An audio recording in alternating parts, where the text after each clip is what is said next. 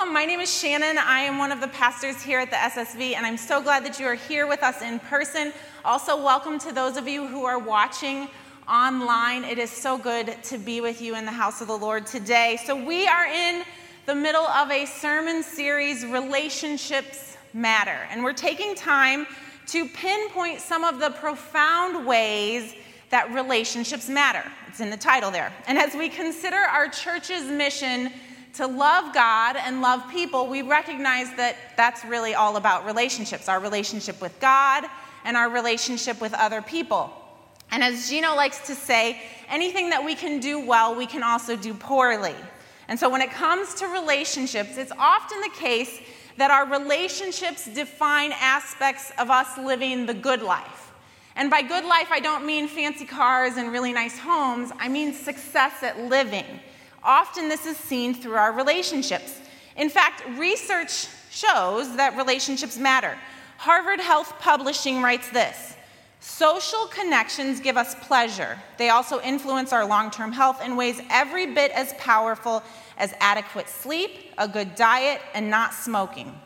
Dozens of studies have shown that people who have satisfying relationships with family, friends, and their community are happier, have fewer health problems, and live longer. The study goes on to write that a relative lack of social ties is associated with depression and later life cognitive decline, as well as with increased mortality. And they're not the only people that, are, people that are talking about this. In another article published by the Greater Good Science Center at the University of California, Berkeley, their science writer says one of the main stressors modern humans face with corresponding effects on our biological systems is loneliness. Loneliness has been found to increase cortisol and inflammation, both of which hurt our health over the long term. And while stress and loneliness can cause negative changes to our biological systems, taking time to connect with others can help activate beneficial processes, such as the re- release of oxytocin. Oxytocin has been found to lower cortisol, it reduces pains, it changes the way our, ba- our brains respond to stress. This study goes on to write, and I thought this was so interesting, that hugs increase oxytocin levels, and so does eye contact. In fact, one study said that making eye contact with your dog can increase oxytocin. That's pretty crazy, right? I mean, I love this sort of information. I'm kind of a nerd when it comes to research, but I think that research is so incredible. But as Christians, we know that we have a maker who hardwired these truths into our bodies. Like, meaning that God created our bodies to respond in certain ways. So he's not surprised by the research. He's not like, oh, that's pretty cool, right? Like, he designed us this way. And so, in this sermon series, what we're doing is we're taking a look at the living Word of God to see what truths He has to say about relationships. We've talked about healthy communication, and last week Yvette talked about friendship, and this week I want to focus in on work relationships. Specifically, who we are at work. Because the Bible has some things to say about work. Here's a quick rundown. Genesis 2:15 lets us know that work is God's design. The Lord God placed the man in the garden of Eden to tend and watch over it. We also know that our work ethic matters to God. Matthew 25, 21 says, The master was full of praise. Well done, my good and faithful servant. You have been faithful in handling this small amount, so now I will give you many more responsibilities. Ephesians 6 6 also says, Try to please them as in your master all the time, not just when they are watching you. As slaves of Christ, do the will of God with all your heart. We also know that God has given each of us special skills and talents and gifts to use in the workplace. Romans 12 6 says, In his grace, God has given us different gifts for doing certain things well. And this isn't even to mention all of the proverbs that speak to the importance of work and not being lazy. The Bible clearly has things to say about work. In fact, how we work matters to God. Before even talking about relationships at work, I think we need to get it straight in our head that how we work and that work in general matters to God. And He wants us to work with this in mind. And I think we can also see uh, some of the answers in Colossians. Now, the book of Colossians was written by Paul, and he's talking to the church to encourage them. But what he starts to do in, the, in Colossians chapter 3 is he starts to challenge them to focus on Jesus a little bit. And he says that these people here that are hearing his letter, they need to walk in their new humanity. And so he starts to give examples of how people should relate to each other husbands to wives, parenting children, all of that. And then he gives some advice in Colossians 3, verse 23. He says, Work willingly at whatever you do as though you were working for the Lord rather than for people. In many ways, I think that Colossians 3 describes this foundational element of how we interact in our position at work. Basically, this idea of understanding that we work for the Lord, that He is our true master. And this is helpful in keeping us on, on our, a straight path, like with our heads in the right place. It guides our actions, it helps us set boundaries for what we will and will not do when it comes to work. So we square that away. But I also believe that God cares about how we show up in our relationships at work. Because God cares both about our work, our work ethic, for example, He also cares about our work relationships. But if we're honest, we can sometimes come to church and act a certain way. We can come to church and we can act like Jesus loving Christians, and that's pretty appropriate. When you're at home, you can act a certain way too. You can do your Bible study in the morning, you can pray over your meals, you can do your quiet time. But sometimes work can feel a little disconnected. It can be disconnected from other aspects of our life, in the way that we show up at work can be very different from our Sunday morning self. In fact, you may be very aware right now that your Sunday morning self might be a little different than your Monday morning work person. Let me give you an example. Uh, we've known the Maldonados for a long time. Uh, in fact, uh, Gino and I knew Jenny and David Jacob before they were the Maldonados. We knew David Jacob from college. Uh, he was in our small group when we lived in Champaign Urbana. Um, I know them pretty well. I knew, you know, we've been around for them to have kids. Uh, I would call us fridge friends, which means that if I were to go over to their house, I would have no problem going to their fridge and getting what I wanted out of their fridge. And if they were to come to my house, I would have no problem with them going into my fridge and finding what they needed. I know their parents. I've had dinner with their parents. I've hung out with them and their siblings. I know a lot about the Maldonados. But as I was considering this sermon this, this week, I realized I don't know much about their work life. Like, I don't know what kind of person David Jacob is when he goes to work. I don't know his work friends. He could be a total jerk at work, and I wouldn't know. Now, I feel like I know him well enough to know that that's probably not the case. And I think sometimes we start to see worlds collide. For example, I also know Nikki Arsenault very well, and it just so happens that somebody she works with is a neighbor of mine. And so sometimes world worlds collide, but for the most part, I would say as you consider your friends and your circles that we might not know who our friends are when they are at work. And we have to admit that we likely spend a lot of our waking moments in our workspaces. It may be the place where you are the most.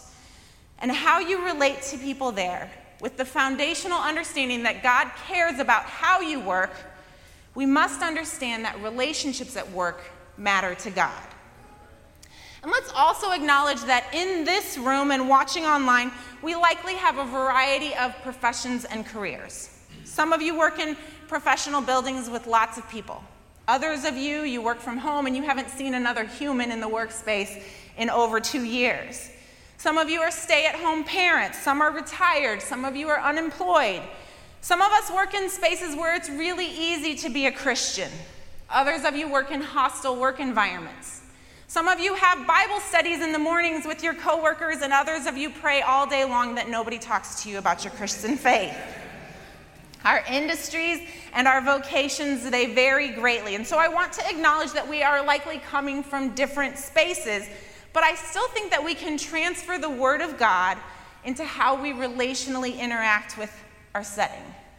And I think uh, I'd like to look at 1 Peter 2 today to help us identify how we can show up as Jesus followers in our workspaces or in any spaces where we interact with other humans. And so, as we look at 1 Peter 2, we know that Peter is writing this letter from Rome, and he is sharing the good news about Jesus. And this letter is sent to multiple churches as a form of encouragement. And Peter begins by calling these people into and reminding them of their new identity in Jesus Christ. And he's contrasting that to their old identity. And so, in the first couple of verses of 1 Peter 2, verses 1 through 8, Peter is speaking of old behaviors, people who are disobedient to God's direction. And so, we're going to pick up in 1 Peter 2, beginning at verse 9. You can join me in your mobile devices and your Bibles, and we'll also put it up on the screen. Verse 9 says, But you are not like that, contrasting to the old behaviors. He says, But you are not like that, for you are a chosen people. You are royal priests, a holy nation, God's very own possession. As a result, you can show others the goodness of God, for he called you out of the darkness into his wonderful light. Once you had no identity as a people, now you are God's people. Once you received no mercy, now you have received God's mercy. Dear friends, I warn you as temporary residents and foreigners to keep away from worldly desires that wage war against your very souls. Be careful to live properly among your unbelieving neighbors. Then, even if they accuse you of doing wrong, they will see your honorable behavior and they will give honor to God when He judges the world. In these verses, Peter is reminding the listeners that they are called to be different from the rest of the world. It's similar to Matthew 5:13 that says, "You are the salt of the earth, but what good is salt if it has lost its flavor? Can you make it salty again? It will be thrown out and trampled underfoot as worthless." And this, this being different from the rest of the world, this becomes really apparent when we think about our work settings. 1 Peter 2, I think, gives us some insight on how we can show up relationally at work. I think in 1 Peter 2, we see that we need to show up with confidence. It says, For you are a chosen people, you are royal priests, a holy nation, God's very own possession. The message version says it this way But you are the chosen, the ones chosen by God, chosen for the high calling of priestly work, chosen to be a holy people, God's instruments to do his work and speak out for him. I mean, consider this. Consider your identity as God's very own possession, royal priests, a holy nation. I mean, those are some pretty impressive titles. Right? We read other in other places in the Bible that we are sons and daughters of the king. Like with this in mind, I think we should recognize that God uses us, our gifts and our talents to change the workplaces for the better. We are not haphazardly placed in our jobs. And if we believe we serve the God of the universe who is sovereign and all powerful and all wise and all knowing, knowing the number of hairs on our head, I'm pretty sure he knows where you work. Your current work situation, including your coworkers, are the mission field in which God has placed you.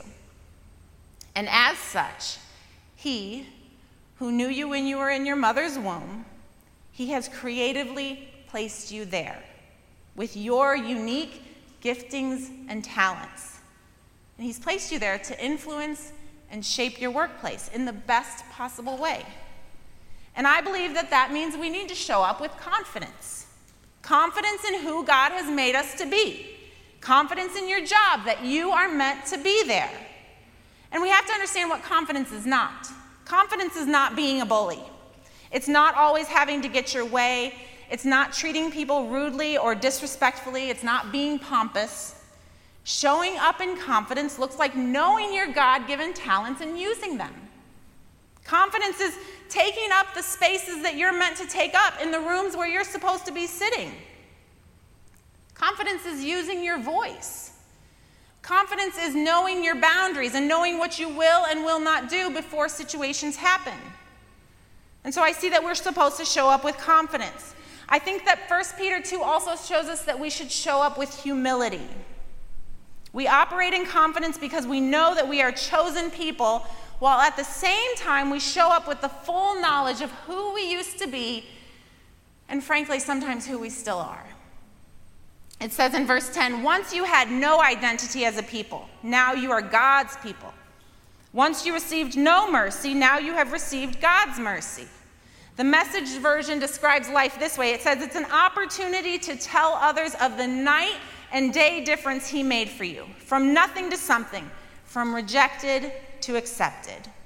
Knowing that we were once without identity, we were once without mercy. We show up knowing that we are in need of His mercy and forgiveness and grace all the live long day, especially with the people that we work with and we spend so much time with. And when you remember who you used to be, you are not so quick to criticize and judge. When you've been there, when you've been faced with those decisions and those situations, you start to slow down how you talk about people and situations. Because you remember. Because you know, but for the grace of God go I. And doesn't the workplace just give you so many opportunities to criticize and judge? Is it just me? I mean, it might be the place where you get the most annoyed the most often. Amen? But God reminds us through Peter's letter that we need to remember who we once used to be and who we sometimes still are. And humility in the workplace helps us remember this. Humility in the workplace as chosen people, though, is not insecurity. It's not fake or inauthentic living. It's not presenting others' mistakes so that you can look better. That is not humility. Humility is acknowledging our mistakes and doing so really quickly. Humility is being quick to forgive, it's slow to anger. Humility is knowing that the office chatter about someone's missteps needs to be shut down because we are all capable of missteps. And confidence and humility is a strange combination. In fact, if you consider confidence and humility as two sides of a teeter totter, uh, what we're trying to do is we want to find balance. Too much confidence and we fall into arrogance too much humility and we fall into self depreciation. Both arrogance and self depreciation are detrimental in the workplace.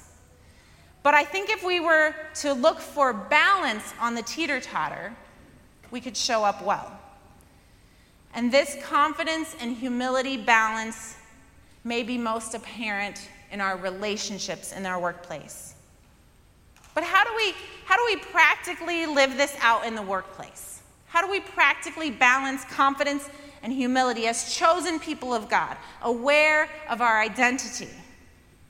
Well, we want to think about who we are at work, and I consider some of the things I put down on my job resume, right? For example, I teach group exercise as a part time job, and I've been doing so for over 20 years. And so, do I show up to teach group exercise differently than my atheist coworkers who are also teaching group exercise?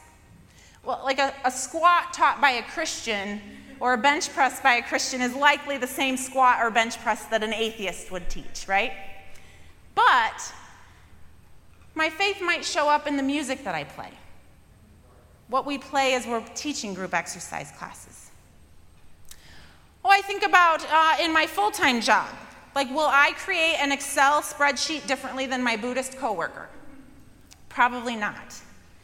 But it might show up when my coworker comes into my office with a medical condition or struggling with infertility.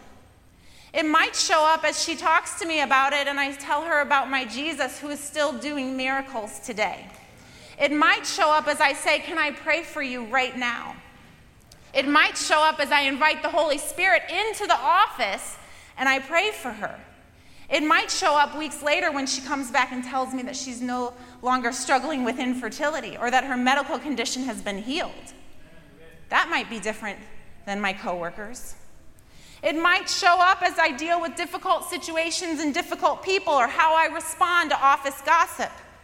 It might show up as I sit around the conference table and determine policies and procedures that affect the people who work in the organization, especially those who are marginalized.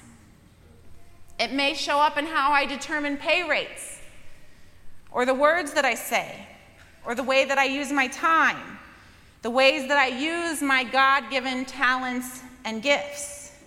I am not in my job or my career or my job for now by chance. I am there for a purpose, and God has placed me there, whether it be a short or a long season. My Christian faith matters in the workplace. My Christian faith, shaped by and modeled after Jesus Christ, informs or should inform how I interact with my coworkers. And your Christian faith, that matters in your workplace. And you may work with some pretty incredible people. There are some of you here today who are teachers, and you may work with some phenomenal teachers who are teaching and leading so well. But the outworking of how you show up as a teacher in your relationships with your coworkers and your students, it should be covered by the awareness of who you are and who you were made to be. Or maybe you work in an office. How you show up each day sets the tone for how things go. Your attitude and your demeanor can drastically shift the way that things happen on any given day.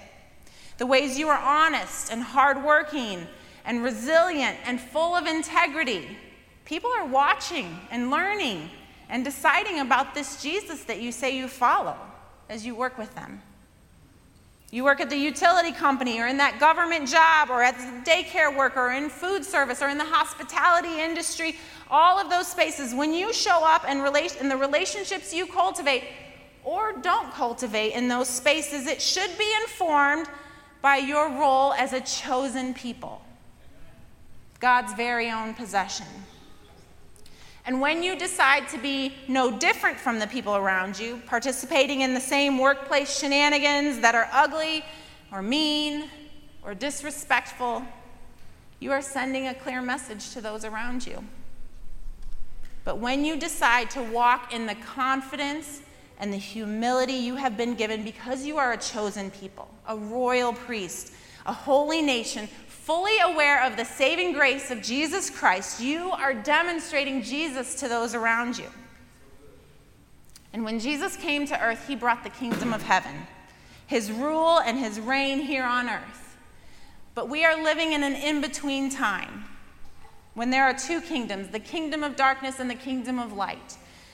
And this means, as Tim Keller says, that as we work in the world, we will make the world better, but not perfect. You know, this, uh, this past week, I, uh, I started a new job. And I left my job that I'd been at for 10 years, which was hard. It was hard to leave a, t- a job I'd been at for 10 years. And I started a new job, and, and this sermon was freshly in my mind as I walked up to work on my very first day. And I kind of paused before I went into the building because um, I struggle with doing new things. I struggle with change.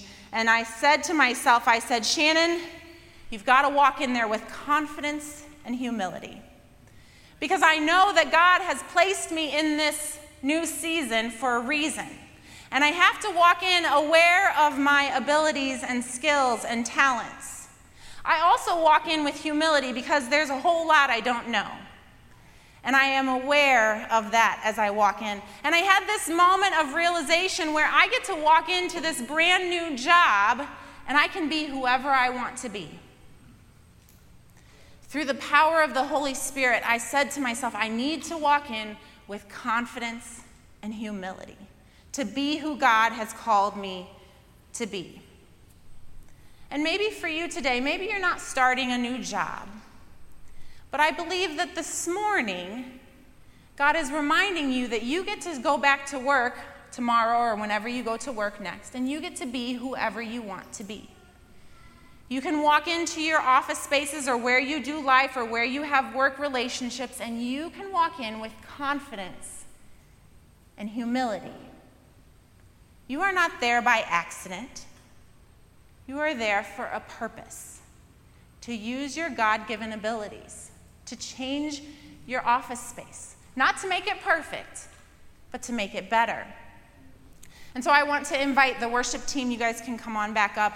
But as we close today, I am reminded of how, um, you know, I grew up in the church, and oftentimes uh, when missionaries were going out, maybe they were going to some other country or they were going to go work for, you know, a few years in some other setting, that oftentimes the church would um, send them out with a blessing, which is so appropriate and so necessary, right? We want to cover our missionaries that are going out into the field.